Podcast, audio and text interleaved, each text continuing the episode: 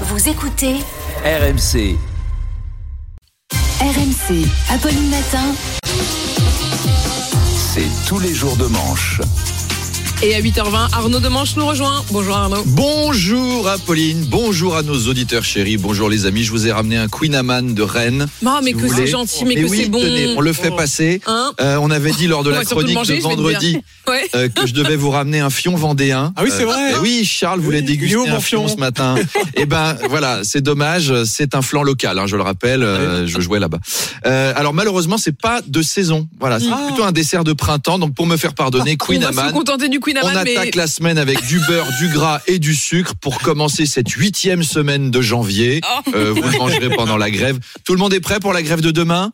Vous avez fait le plein? Vous avez stocké des nouilles? Vous avez installé un pédalier dans la chambre des gosses pour qu'ils fournissent de l'électricité? Tout le monde est au, tout le monde est au top? alors Elisabeth Borne a, a prévenu, hein, c'est plus négociable les Oui. 64 ans. La retraite à 64 ans n'est plus négociable. Elle a peur de rien. hein. Nous balancer ça, notre Angela Merkel lyophilisée. Déjà que les syndicats étaient bien énervés pour demain. Ouais. Elle vient de remettre une pièce dans le jukebox. Je pense qu'elle veut se faire virer. Elle en a marre. Macron l'oblige à vendre cette réforme dont personne ne veut. C'est un peu comme si euh, toi tu travailles à Justin Bridou, ton patron te demande de vendre du saucisson en Arabie Saoudite. L'accueil est pas chaleureux. Non. Voilà, c'est vite relou. Donc elle dit, c'est pas négociable, bande de feignasses. Pour se faire lourder, elle va faire des doigts d'honneur au cortège depuis un balcon à Matignon avec un porte-voix. Vous pouvez toujours défiler, bande de crasseux.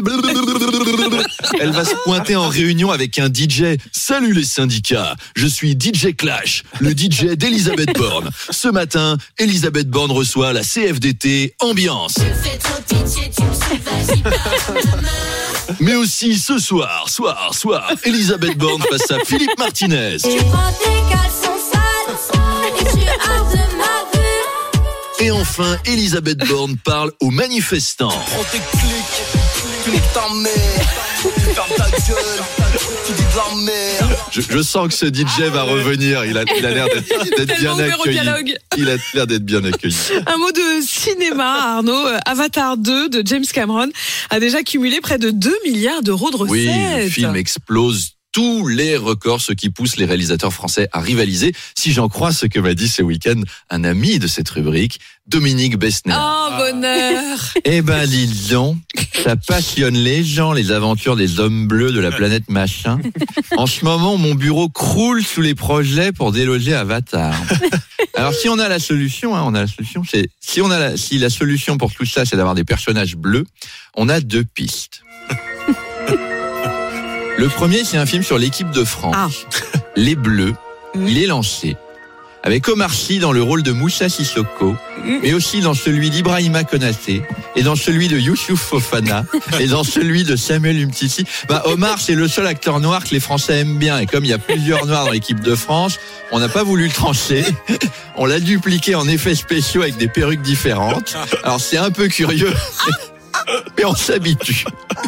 Et comme personnage bleu, on a aussi les Schtroumpfs. Ah bah bien sûr Donc on va adapter l'album La Schtroumpfette par Christophe Honoré. Filmer une centaine de mecs torse nu avec seulement une femme, il sera ravi. Au début, il y a un magnifique plan du village des Schtroumpfs et l'histoire est contextualisée par une voix off.